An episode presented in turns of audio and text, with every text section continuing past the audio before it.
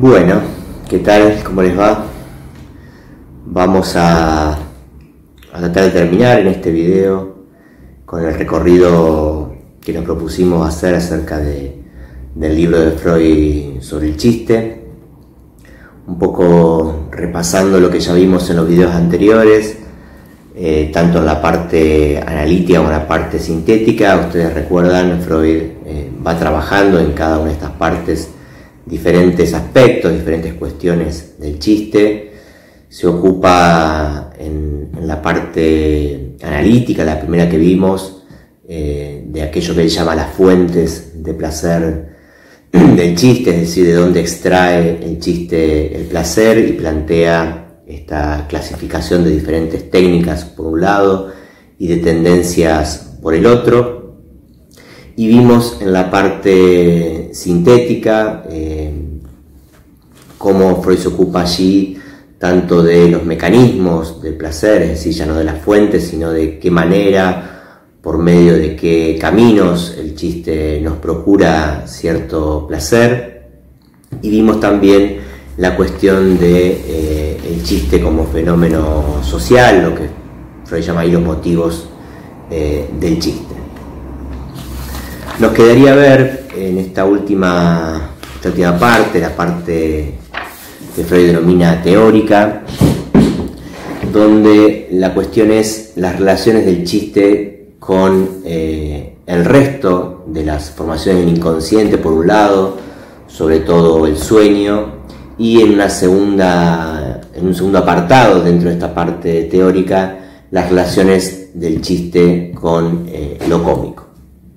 cuestiones que Freud ya viene adelantando en otros pasajes del libro, pero que específicamente se ocupa de detallarlas en esta, esta última parte, en este apartado final del libro.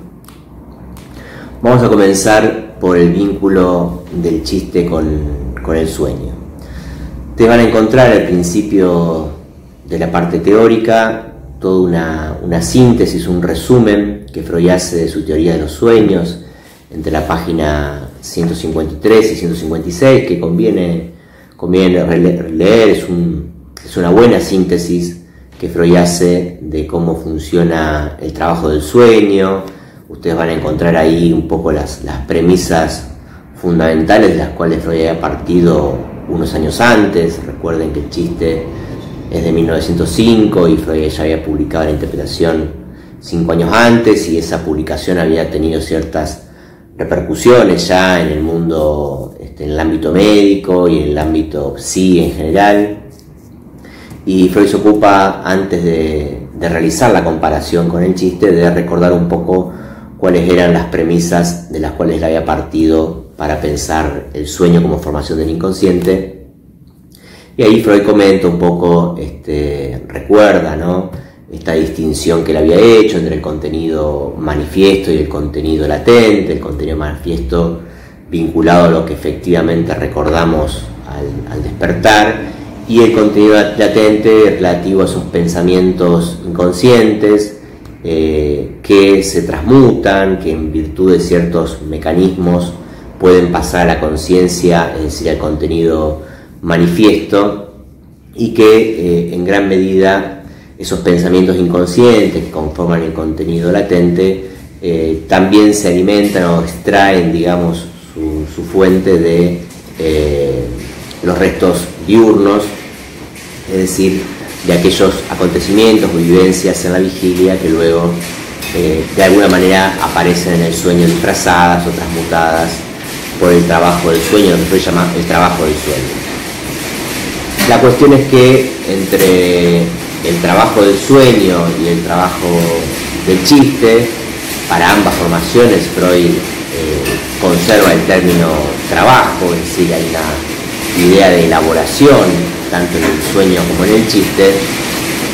se pone en juego para Freud los mismos eh, mecanismos, o por lo menos comparten chiste y sueño en principio algunos mecanismos comunes se la voy a llover con toda mientras estoy grabando el video, espero que se escuche a pesar del sonido de lluvia de fondo y de piedras que parece que están cayendo sobre Rosario este viernes 24, 5 de septiembre. Eh, bien, les decía, comparten para Freud, chiste y sueño, algunos mecanismos, algunas técnicas comunes que son la deconización, la del desplazamiento, incluso la figurabilidad que Freud encuentra en el chiste también de otra manera, habla ahí de una figurabilidad indirecta, pero en principio esas tres técnicas o esos tres mecanismos estarían presentes en ambas formaciones inconsciente. Y solo falta, dice Freud en todo caso en el chiste, eh, la regresión alucinatoria que eh, caracteriza al sueño, ¿no? el hecho de que el sueño se presente en imágenes tiene que ver, como ustedes saben, con el trabajo de la regresión, es decir, de la vuelta que se hace sobre las, las huellas némicas y que producen la alucinación característica del sueño. Ese elemento evidentemente no está en el chiste, pero en ambos se trata, tanto en sueño como en el chiste, de eh, intentar vencer de alguna manera la censura eh, presente en la vida diurna, en el caso del sueño, que el sueño vence a través de, la escena onírica, y que en el caso del chiste se vence esa censura justamente por el recurso a cierta comicidad, a la posibilidad de decir o de poner en palabras pensamientos que fuera del contexto del chiste no podrían este, pasar fácilmente la censura. Es interesante también en este apartado que Freud plantea el chiste como una ocurrencia involuntaria, porque en general cuando se piensa en el chiste, eh, uno rápidamente podría tender a pensar que el chiste es del orden de la conciencia, mientras que el sueño, el lapsus, el olvido, los actos fallidos son claramente manifestaciones del inconsciente, el chiste, eh, en general tenemos la idea de creer que es un fenómeno que ocurre voluntariamente, en el sentido de que hacemos conscientemente un chiste. Y sin embargo, acá Freud se ocupa de señalar que si podemos poner al chiste del lado de la formación inconsciente, es porque el chiste se nos presenta, dice Freud, como una ocurrencia involuntaria. Y esto lo dice en la página 160, 161 de este apartado. Me gustaría leerles de qué manera Freud lo, lo introduce. Dice Freud en la, a finales de la 160, el chiste posee aún otro carácter que concuerda satisfactoriamente con nuestra concepción oriunda del sueño sobre el trabajo del chiste. Y es que se dice, uno hace el chiste, pero siente que su comportamiento es allí diverso de cuando formula un juicio o hace una objeción. El chiste posee de manera sobresaliente el carácter de una ocurrencia involuntaria. Un momento antes uno no sabe qué chiste hará, al que luego solo hace falta vestir con palabras.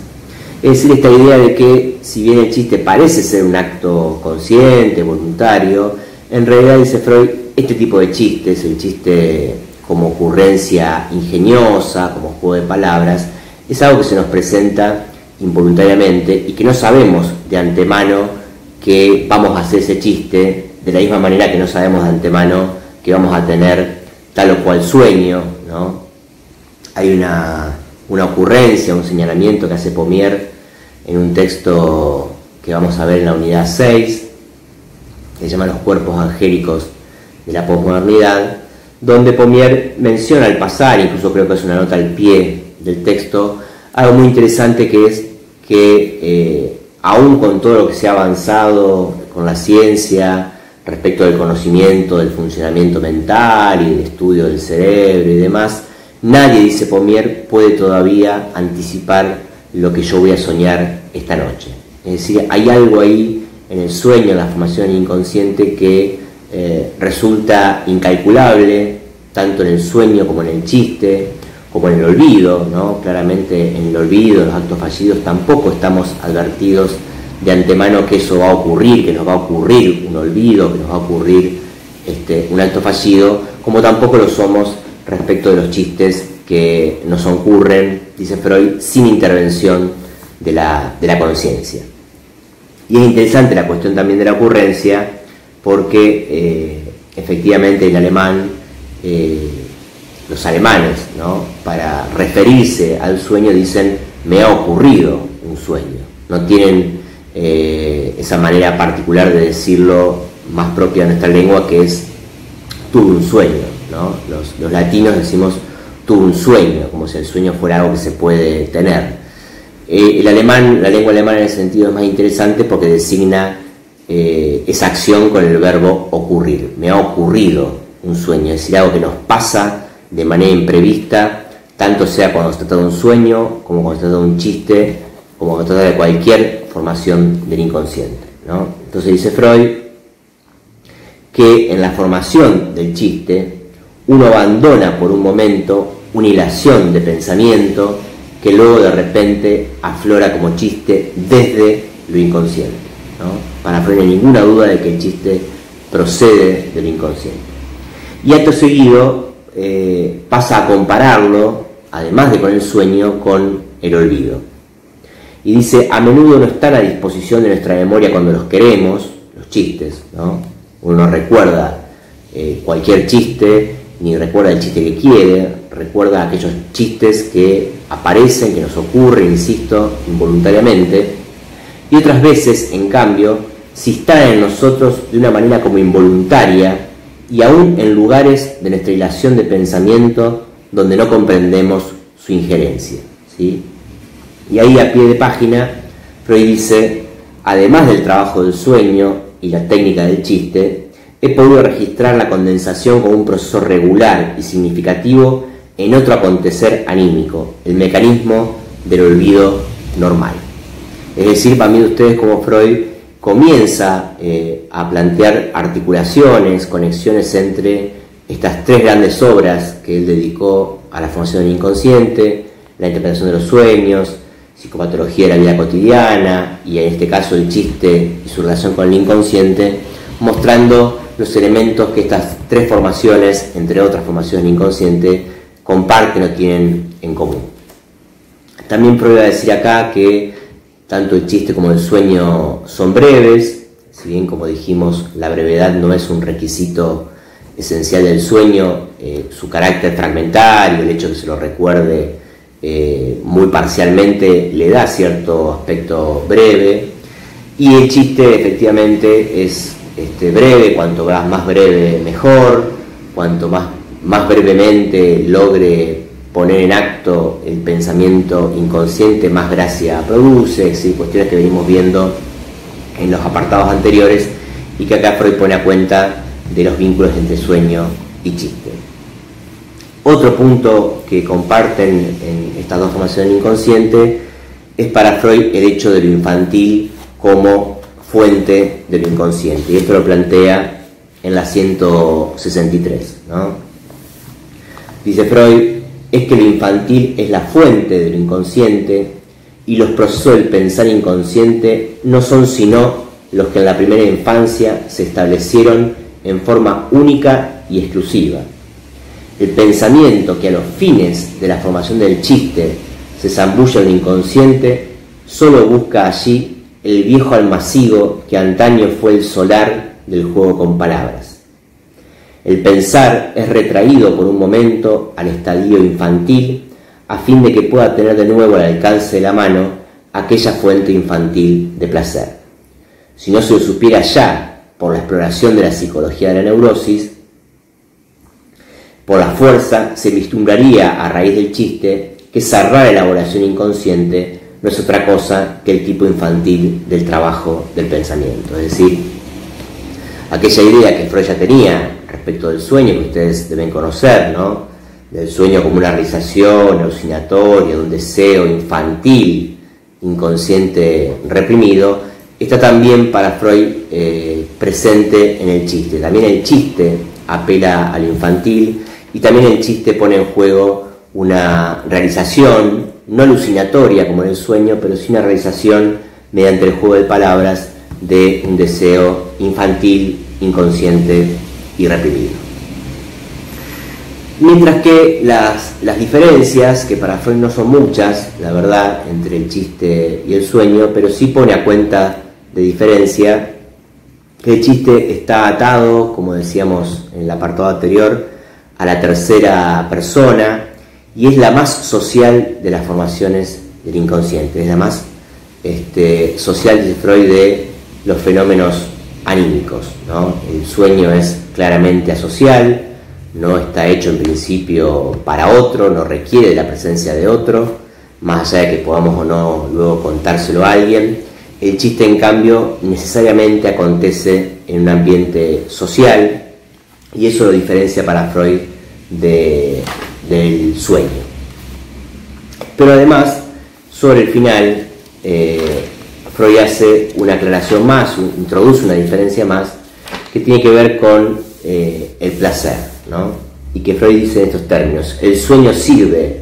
predominantemente al ahorro de displacer, el chiste a la ganancia de placer.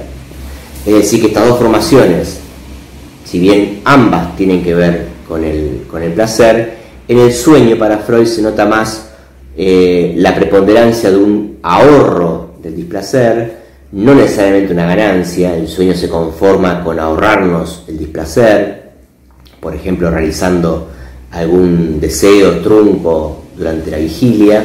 es decir, nos ahorra el displacer de no haber cumplido cierto deseo, mientras que el chiste, además de la cuestión del, del ahorro del placer, produce un plus, produce una ganancia de placer que es la que obtenemos con la risa, mientras que los sueños no necesariamente producen esa ganancia, porque no todos los sueños, este, a pesar de la crítica que le hacía Fliss, no todos los sueños son efectivamente chistosos, no todos los sueños nos dan risa, cosa que sí es un requisito del chiste, con lo cual ahí hay una diferencia en términos económicos que Freud plantea entre el sueño como ahorro y el chiste como eh, ganancia. Bien, en, el segundo punto, el chiste y las variedades de lo cómico, ahí Freud retoma algo que también vimos en otros momentos del comentario de este texto, pero que acá Freud poco ordena esas ideas, las resume, que tiene que ver con las relaciones del chiste con, eh, con lo cómico y sus diferencias, fundamentalmente Acá, más que similitudes, como en el caso del sueño, Freud se ocupa de señalar cuáles son las diferencias entre lo cómico y el chiste, y esto es importante porque yo les decía en otros videos, es una diferencia que Lacan también va a retomar y que va a enfatizar en no confundir la comicidad con el chiste. Del lado de lo cómico, dice Freud, eh, le basta a lo cómico con dos personas, lo cómico funciona por, por comparación, dice Freud, esto que la vez pasada poníamos un poco a cuenta del eje imaginario, ¿no? si pensamos en el esquema lambda, que ya vimos con ustedes en introducción eran otro, ¿no? esa relación especular, imaginaria entre A y A' es propia de lo cómico, funciona por comparación, eh, algo nos resulta cómico para Freud porque eh, le ocurre a un otro con el cual el yo tiene alguna relación de semejanza, ¿no? Eso que le pasa al otro y que nos produce la gracia, también podría pasarle al yo, y un poco la, risa, ¿no? Esa risa eso es un poco nerviosa, sobre todo cuando la comicidad ocurre en alguna escena este, que no debería ocurrir. Eh, charlamos un poco en la consulta, bueno, una figura de autoridad se tropieza, se cae, ¿no? Este, y uno no puede evitar reírse, al mismo tiempo quiere contener esa risa porque sabe que este, es una situación vergonzante, etc. La, risa en ese caso, la gracia viene justamente por el hecho, por la identificación imaginaria con ese otro al cual le está pasando una situación tragicómica que este, no nos está pasando a nosotros, ¿no? y ese alivio que siente el yo por no ser él el objeto de la torpeza o de la comicidad en cuestión, este, es la que produce el, placer de la risa en lo cómico. Mientras que en el chiste, dice Freud, no se trata de dos personas, la tercera persona es indispensable, ya habíamos hablado un poco de esto también en el video anterior, la trick person, la tercera persona del chiste, es un elemento central para, para Freud. Fíjense que eh, lo señala a principio de este, de este apartado,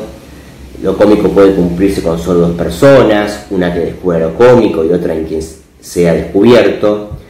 La tercera persona a quien se lo comunica refuerza el proceso cómico, pero no le agrega nada nuevo. En el chiste, en cambio, podríamos decir, esta tercera persona es indispensable para el acabamiento del proceso placentero, en cambio la segunda puede faltar siempre que no se trate del, chiste tendencioso, es decir, agresivo. La segunda Freud se refiere a el objeto eh, o el asunto del chiste. Otra, otra diferencia importante es que el chiste, dice Freud, se hace mientras que la comicidad se descubre. El chiste eh, es más del orden de los dichos,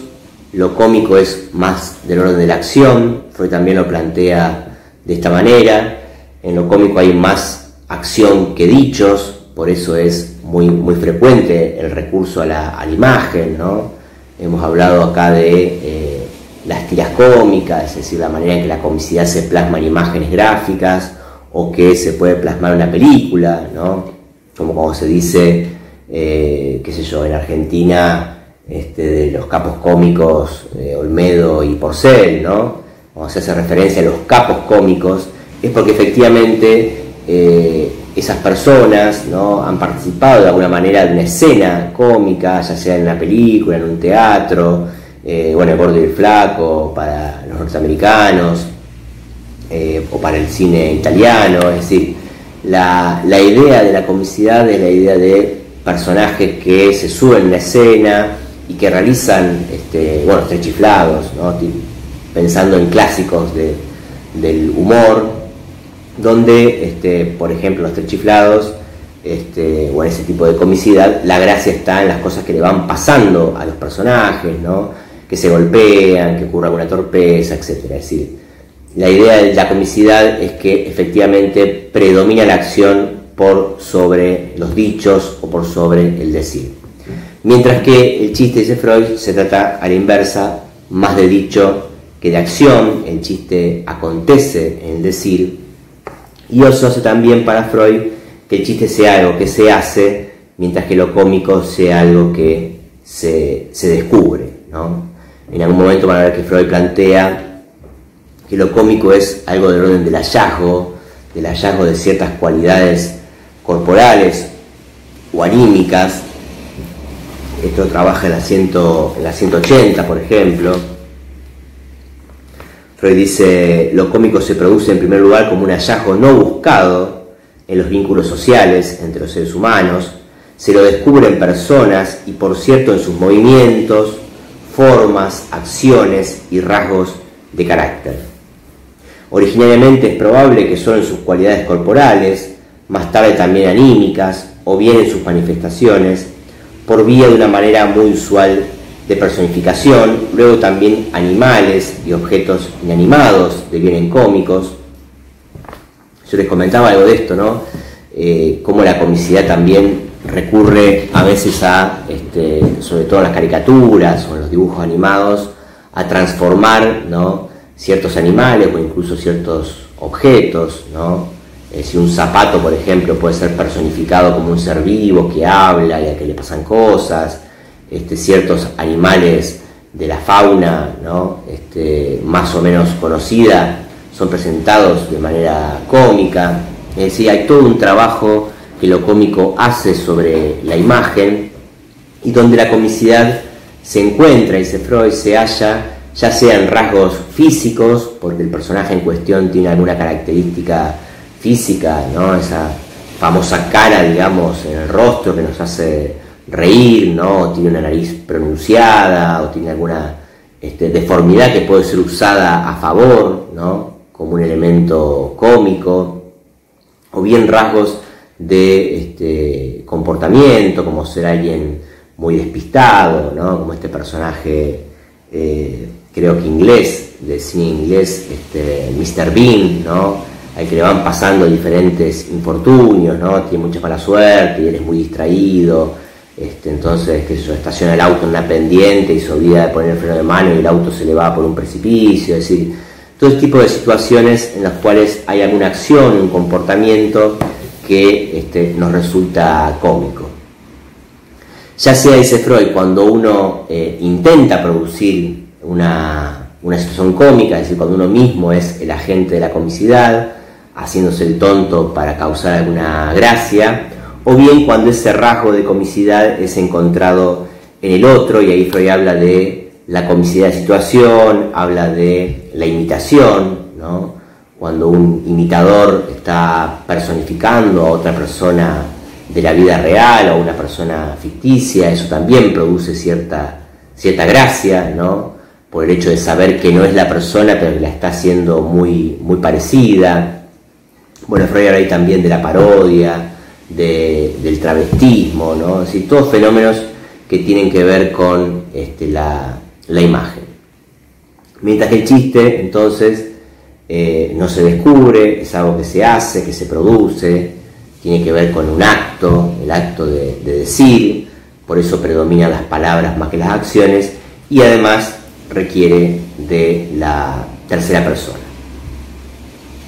Y una última diferencia entre, lo chiste, entre el chiste y lo cómico, Freud la va a poner a cuenta de la localización psíquica, ya un poco más sobre el final, en la 197. Dice Freud, nos vimos precisados a situar en lo inconsciente la fuente del placer del chiste, respecto de lo, de lo cómico, no se avisora ocasión alguna para una localización parecida. Más bien, todos los análisis aquí emprendidos señalan que la fuente del placer cómico es la comparación entre dos gastos y a ambos nos vemos obligados a situarlos en lo preconsciente. Chiste y comicidad se distinguen sobre todo en la localización psíquica. El chiste es, por así decir, la contribución a la comicidad desde el ámbito del inconsciente. Es decir, que a propósito de, compararlo con lo cómico, Freud una vez más se sirve de esa comparación para ubicar el chiste de pleno derecho en lo inconsciente y allí, este, una vez más, el título que, con el que decide nombrar este libro, esta gran obra Freud, que es el chiste y su relación con lo inconsciente. Freud eh, eleva el chiste al estatuto de la dignidad de lo que para él forma parte de las formaciones del inconsciente, mientras que lo cómico, esto que decimos es dual, es especular, tiene que ver más con la, con la imagen, participa en términos tópicos de eh, la localización psíquica preconsciente, según la tópica vigente para Freud todavía en 1905. Sabemos que estamos lejos todavía la formulación de la segunda tópica, con lo cual el distingo entre eh, chiste y cómico también Freud lo hace a cuenta del esquema de interacción de los sueños, poniendo al chiste del lado del inconsciente y a lo cómico del lado de lo preconsciente. Bien, con este video, un poco más breve que los anteriores, eh, porque no es mucho lo que nos quedaba por,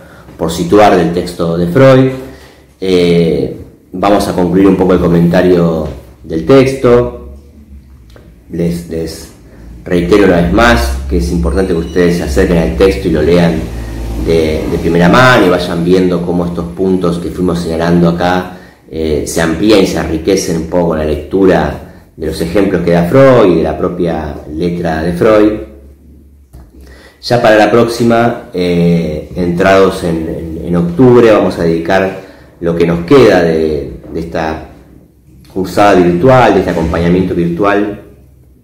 a trabajar eh, cuatro clases del seminario 5 de Lacan, que es el seminario que Lacan dedicó a la formación inconsciente, por ese motivo trabajamos el chiste. Eh, van a ver ahí que en ese seminario, eh, del cual nosotros vemos algunas clases, Lacan va trabajando este, las diferentes formaciones inconscientes, sueños, chistes, actos fallidos, olvidos y demás, eh, bajo la lógica del, significante, y le da eh, un lugar preponderante al, chiste, al punto de considerarlo la vía regia de acceso al inconsciente, mucho más que el sueño, por este, notarse con más fuerza, incluso que en el sueño, eh, que el chiste es un asunto de significante y que todas las técnicas que Freud escribe son en última instancia técnicas del significante. Así que bueno, eso nos espera para la próxima, ustedes vayan acompañando la lectura lo mejor que puedan, seguramente para cuando esté el próximo video todavía no se hayan podido acercar al texto de Lacan, y que todavía están leyendo de Freud,